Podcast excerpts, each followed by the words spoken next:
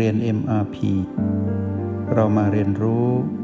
การมีสติกับ Master T ที่ที่นี่ทุกวัน เรายังอยู่ด้วยกันกับเรื่องของการแยกกายแยกจิต ต่อเนื่องจากบทเรียนก่อนที่พูดถึงการที่เรานั้นเฝ้าดูกายหายใจผ่านรหัสบีแล้วเรามาอยู่ที่ฐานจิตผู้ดูคือโอแปด เราสลับไปมาระหว่างอยู่ที่โอแปดบ้างไปอยู่กับจุดที่ตั้งของบีต่างๆ บ้าง แล้วเราไปสัมผัสบีนั้นได้ชัดเจนเราจะเห็นว่าบีนั้นไม่คงอยู่ถาวรบีต่างๆ เหล่านั้นไม่สมบูรณ์ แล้วบีต่างๆ เหล่านั้นไม่สามารถควบคุมได้ทำให้เราเห็นว่าลมหายใจของกาย เป็นสิ่งที่อยู่กับกายมานาน แล้วก็เป็นสิ่งที่อยู่กับเรามานาน เราก็อยู่กับกายนี้มานานเท่าอายุไขของกายนี่แหละ ยังไม่ใช่ของเรา และเราก็ไม่ใช่ลมหายใจ ลมหายใจไม่ใช่ของเรา เรียนรู้เห็นการเกิดดับไปเรื่อยๆ พวกเรานั้นก็จะมีความสามารถในการแยกกาย แยกจิตออกจากกัน จิตคือเราคือจิตผู้ดู จิตนี้เป็นจิตปัจจุบัน จิตนี้มีอายุสั้นหนึ่งขณะจิต กายนี้ที่หายใจอยู่ กายนี้เป็นกายปัจจุบัน กายนี้ตั้งอยู่ที่เวลาของปัจจุบัน เป็นปัจจุบันขณะ แล้วลมหายใจ ก็มีอายุสั้นเท่ากับการพัดเข้า แล้วก็พัดออกเท่านั้น ในวันนี้เรามาเรียนต่อกันด้วยการเคลื่อนไหวของกายเนาะ กายนั้นมีการดำรงชีวิตที่มีอิริยาบถยืนเดินนั่งนอนให้เราเห็นว่า เมื่อไหร่ที่กายยืนได้เดินได้ นอนได้ นั่งได้ แล้วทำกิจกรรมต่างๆได้ ให้รู้ว่ากายนี้มีชีวิตนะ สัญญาณชีพของกายคือลมหายใจ เพราะฉะนั้นเวลาที่พวกเราดูการเคลื่อนไหวของกายในการทำกิจกรรมต่าง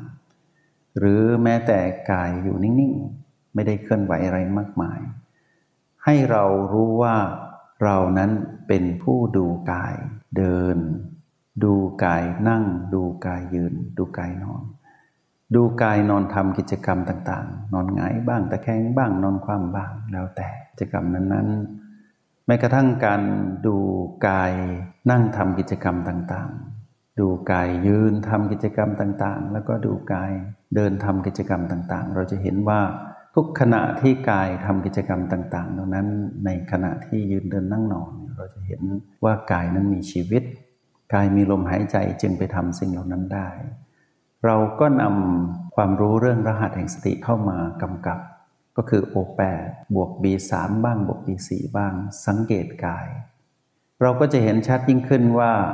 กายนี้ไม่สามารถตั้งอยู่ในอิริยาบถเดียวได้ พวกเราเคยเห็นผู้ป่วยที่นอนติดเตียงเนาะเราจะเห็นว่าจะมีแผลกดทับเกิดขึ้น ถ้านอนติดเตียงนานๆก็ต้องพลิกกายไปมา แล้วพวกเราเคยสังเกตไหมว่า หากกายอยู่ในอิริยาบถเดียวนานๆกายจะมีอาการที่เสียสมดุลนะ เหมือนผู้ป่วยติดเตียงนั่นแหละ แม้กระทั่งตอนที่กายนอนอยู่ในยามค่ำคืน ถ้าพวกเราสังเกตดีๆ เวลาที่กายกับเรามีปฏิกิริยาในช่วงกลางคืนก็คือกายพลิกตัวเราจะรู้ด้วย ถ้าเราฝึกทางการเจริญสติจริง ๆ เราจะเห็นว่ากายนั้นไม่ได้นอนนิ่งตลอดทั้งคืนนะยิ่งคนที่นอน 8 ชั่วโมง จะเห็นว่าเป็นไปไม่ได้ที่กายจะนอนนิ่งในสมว่านอนหงายหรือนอนตะแคงทั้ง 8 ชั่วโมง กายจะมีการพลิกตัว เพราะว่ากายเขาก็ต้องปรับสมดุล เขาไม่สามารถอยู่ในอิริบทเดียวได้ เพราะฉะนั้นการที่กายทำสิ่งใดอยู่ในอิริยาบถนั้น ๆ นานๆ กายก็จะมีการเคลื่อนไหว เราก็เห็นว่ากายที่นอนอยู่ก็ดี นั่งอยู่ก็ดีเดินอยู่ก็ดีทำกิจกรรมใด ๆ อยู่ก็ดีนะเราจะเห็นว่าสภาพของกายนั้นถูกความเปลี่ยนแปลงเบียดเบียนอยู่ตลอดเวลา ดังนั้นหากเราถอยมาเป็นผู้ดูอยู่ที่โอแปดแล้วสังเกตลมหายใจ B3 หรือ B4 ถ้ากรณีที่กายนั้นเคลื่อนไหวน้อยหรือไม่เคลื่อนไหวเลย ให้เราสังเกตอยู่ที่ B3 เราจะเห็นว่า จุดที่ตั้งของ B3 ที่อยู่ในโพรงจมูกเนี่ยแล้วเราสัมผัส B3 ไม่ชัดเจน เราจะเห็นการนิ่งของกายที่เคลื่อนไหวเบาแล้วเราจะรู้สึกเพลินกับการดูกายเขาทำกิจกรรมนั้นอยู่ แต่ในกรณีที่กายนั้นมีการเคลื่อนไหว ให้เราดูความสัมพันธ์กับการเคลื่อนไหวของลมภายในที่เรียกว่า BC เราก็จะเห็นความสัมพันธ์กันระหว่างลมหายใจกับสิ่งที่กายกำลังทำสิ่งใด ๆ ก็ตาม แล้วเรานั้นถอยมาเป็นผู้ดูเราจะรู้สึกถึงว่า เรานั้นไม่ใช่กาย เราดูกายทำน่นนี่นั่นอยู่ เราจะเห็นว่ากายนั้นแสดงธรรมชาติสัมประการให้เราดู ตรงนี้เราก็สามารถแยกเราออกจากกายได้อีก เพราะว่าเราเป็นผู้ดู ทีนี้เมื่อเราสังเกตไปเรื่อยๆ เพลินๆในหนึ่งวันของพวกเราเนี่ย พวกเราจะมีความรู้สึกถึงการตื่นรู้อยู่เสมอ เราจะมีลักษณะของการเป็นผู้ดูที่มีศักยภาพมากขึ้น เพราะเหตุว่าเราใช้รหัสแห่งสติสองรหัสคือ O บวกกับ B เพื่อมาสร้างสมดุลคือเท่ากับ PP คือการเคลื่อนไหวของกาย หรือความนิ่งของกาย หรือการทำกิจกรรมของกาย เช่น กายนอนอยู่ ถ้าลักษณะนอนแล้วสะดวกสบายนอนแล้วดี การนอนของกายจะเป็นพีพีบวก แต่ถ้ากายนอนอยู่แล้วไม่ค่อยดี เพราะว่ากายไม่สบาย ไม่สบายตัวนั่นแหละ การนอนของกายก็จะเป็นพีพีลบกระทบมาสู่เราทันทีเลย เราที่เป็นจิตผู้ดู ก็จะต้องรู้ให้ได้ว่ากายไม่สบาย การไม่สบายหรือสบายของกายจะตั้งเป็นพีพีบวกพีพีลบไม่บวกไม่ลบก็ได้เราต้อง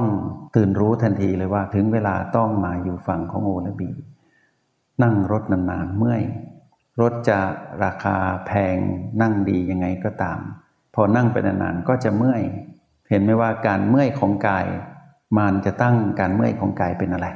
พีพีลบขึ้นมาทันที เราก็ต้องรีบกลับมาอยู่ที่โอและบีการที่เรากลับมาอยู่กับโอและบีอย่างรวดเร็วตรงเนี้ยทำให้เรากลายเป็นผู้ที่สามารถแยกกายกับจิตออกจากกันได้อย่างชัดเจน ตรงนี้เป็นความรู้แจ้งที่เป็นพื้นฐานที่เราต้องทำให้ได้ ทีนี้มีมากกว่านั้นอีก กิจกรรมทางกายมีทั้งวันเลย ตั้งแต่ตื่นนอนตอนเช้า จนถึงเข้านอนตอนค่ำคืน นักเรียนในห้องเรียนเอ็มพีเนี่ยต้องมีความเป็นหัดเป็นผู้สังเกตนะว่า อะไรก็ตามที่เกิดขึ้นในชีวิตที่เกี่ยวกับกายทั้งหมด ให้เรานำมาใช้เป็นเครื่องมือทำให้เราตื่นรู้ให้ได้ แล้วเราจะกลายเป็นผู้ที่สามารถแยกกายกับจิตออกจากกันได้ ในฉับพลันนั้นทันที การที่เราสามารถแยกเราออกจากกายได้ เรารู้ว่ากายไม่ใช่เรา เราไม่ใช่เจ้าของกายเนี่ยทำให้สิ่งหนึ่งเกิดขึ้น แล้วเป็นการปลูกฝังความตื่นรู้ในจิตวิญญาณเราก็คือ เราจะเป็นผู้ที่ปล่อยวางหรือปรงตกสิ่งที่ถือมั่นได้ง่าย คือปรงสิ่งที่ถือมั่นไว้ให้ตกลงไป ไม่เอามาถือมั่นนาน แล้วก็อยู่ร่วมกับกายไปแบบเนี้ยให้ความร่วมมือกันไป กายกับเราก็ร่วมมือกันไป ถ้าไม่มีกายเราก็พูดไม่ได้นะ เราพูดไม่ได้ ถ้าไม่มีกายเราก็ฟังเสียงมาสถีไม่ได้ กายเขาก็ต้องทำหน้าที่ของเขา เราก็ทำหน้าที่ของเรา แต่ขออย่างเดียวว่า ให้รู้ว่าต่างคนต่างทำหน้าที่ ควรที่จะมีความเป็นมิตรที่ดีต่อกัน ในการที่จะใช้ชีวิตร่วมกัน ในระบบการตื่นรู้อยู่กับกันและกันแบบนี้ ทีนี้ถ้าเรารู้สึกถึงการแยกตัวเองออกจากกายได้ชัดเจน แล้วเกิดการปล่อยวางความถือมั่นของกายได้ ก็คือว่าเรารู้ว่ากายนี้ไม่ใช่เราละ ขนาดกายที่เรามาครองตั้งแต่วันที่มาอยู่ในท้องของแม่เนี่ยยังไม่ใช่ของเรา แล้วจะมีอะไรนอกเหนือจากกายนี้ล่ะ เป็นของเราได้ ความตระหนักรู้นี้ก็จะเกิดขึ้นที ตรงนี้เรียกว่า มองเห็นโลกอย่างเข้าใจ โลกคือชีวิต โลกก็คือละครบุงลงใหญ่ ๆ ที่เราเห็นเนี่ยมีชีวิตหลากหลายมากมายเหลือเกินที่เขาไม่รู้ ก็เหมือนเราเมื่อก่อนที่ไม่รู้ว่าอะไรก็เป็นของเราหมด ตัวหรือกายนี้ก็ของเรา เราก็ไม่รู้ว่าเราเป็นใครอีก เราก็คิดว่าเราเป็นกาย อเราแยกชัดๆ เราก็จะเห็น เออ ไม่มีอะไรเป็นของเราจริง ๆ เป็นเพียงธรรมชาติสามประการที่ปรากฏ ทุกสรรพสิ่งสรรพชีวิต โดยเฉพาะกายนี้ ก็มีสภาพของความทุกข์ก็คือการถูกความเปลี่ยนแปลงเบียดเบียนอยู่ตลอดเวลา พอเรามองแบบนี้ แล้วกายที่อยู่ข้างเรานี่ล่ะกายที่นอนด้วยกันทุกคืนเนี่ยเป็นพ่อแม่ลูกเนี่ยเป็นคู่ครองกันนะจะเป็นของเราได้หรือคิดดีๆนะ แต่ไม่ใช่คิด แล้วไปรังเกียจว่าเธอไม่ใช่ของฉันใช่ไหมถ้าเป็นแบบนี้จะยุ่งนะ ก็อยู่ด้วยกันไปนี่แหละ แต่ว่ามองให้เห็นเป็นธรรมดาว่า วันหนึ่ง คนที่อยู่ข้างๆนอนด้วยกันมาหลายปีนะกินข้าวด้วยกันนะนั่งรถด้วยกันทำอะไรดี ๆ ด้วยกันในครอบครัว วันหนึ่งต้องถูกความเปลี่ยนแปลงเบียดเบียน แล้วในที่สุดก็ต้องพลัดพรากจากกัน เมื่อความตายของแต่ละกายเกิดขึ้น ความรัดพรากเกิดขึ้น ถ้าเราไม่ฝึกแยกกายแยกจิตของเราเองก่อนเนี่ย เราจะแยกกายแยกจิต หรือว่าแยกชีวิตอื่นๆออกจากเราเนี่ยยากมาก เพราะว่าเวลาที่เนิ่นนานทำให้เราเผลอไปคิดว่าสิ่งเหล่านี้ โดยเฉพาะชีวิตที่อยู่กับครอบครัวงดงามเนี่ยจะอยู่กับเราไปตลอดกาลซึ่งเป็นไปไม่ได้ เมื่อวันนั้นมาถึงพวกเราจะทุกทรมานเป็นที่สุดกับความพลัดพรากจากคนที่เป็นที่รักนะ ฝึกข้างในก่อน ฝึกพลัดพรากจากข้างในก่อน หัดฝึกพลากจากกายอันเป็นที่รักบ่อยๆนะ ลมหายใจเป็นที่รักใช่ไหมหัดพลัดพราก หัดดูความพลัดพรากก่อนว่า ลมนี้ไม่ใช่เรา ดูการเกิดดับของเขา แล้วก็อยู่กับเขาไป เขาจะหายใจไปอีกกี่รอบไม่รู้ แต่ว่าเราดูเข้าไป แล้วทำให้เราตื่น เขาจะเดินอยู่กับเรา เราจะเห็นเขาเดินได้อีกนานเท่าไหร่ก็ไม่รู้ พอถึงเวลาเดินไม่ได้ เราจะได้ไม่เสียใจทุกทรมาน เขาจะนั่งอยู่กับเราไปอีกนานเท่าไหร่ก็ไม่รู้ วันหนึ่งเมื่อเขานั่งไม่ได้ เราจะได้ไม่ทุกทรมาน เขาจะนอนอยู่กับเราไปอีกนานเท่าไหร่ก็ไม่รู้ เมื่อเขานอนต่อไม่ได้ เราจะได้ไม่ทุกข์ทรมาน เขาจะเดินจะยืนจะนอน จะนั่ง จะทำกิจกรรมใดๆ อีกนานเท่าไหร่ก็ไม่รู้ เมื่อเขาเลิกทำหรือว่าไม่สามารถทำได้ ในกิจกรรมนั้นๆ เราจะได้ไม่ทุกข์ทรมานนี่คืออนิสงส์ของการแยกกาย แยกจิตออกจากกันในวันที่สองวัตถุประสงค์เพื่อให้เราปล่อยวางความถือมั่นในเรื่องที่เกี่ยวกับกาย และการใช้ชีวิตที่อยู่กับกาย เพื่อให้เราได้ปล่อยวางความถือมั่นในกายทั้งปวงที่เกี่ยวข้องกับเรา โดยเฉพาะกายมันเป็นที่รักทั้งหลาย ที่เป็นคนที่ผูกพันอยู่กับเราตลอดมา ไม่ได้เรียนรู้เพื่อให้พวกเราเศร้าหมองนะ เรียนรู้ให้พวกเราได้เตรียมตัวเพื่อจะได้ผ่องใส ให้รู้ตัวก่อนว่าสิ่งทั้งหลายที่ไม่ใช่ของเรานี้ยังอยู่กับเรานะ แต่ว่าอยู่ได้ไม่นาน ก็ต้องพลากจากกัน ถ้าเรามารู้สึกถึงข้างในเราแยกกายแยกจิตออกจากกันชัดเจน เราจะได้รับมือกับความเปลี่ยนแปลงทุกอย่างที่เกิดขึ้นในชีวิตได้ ชีวิตแบบนี้แหละ เป็นชีวิตของผู้ที่พร้อมจะไปสู่กระแส พระนิพพานเหตุเพราะการปล่อยวางนั้นสำเร็จน้อย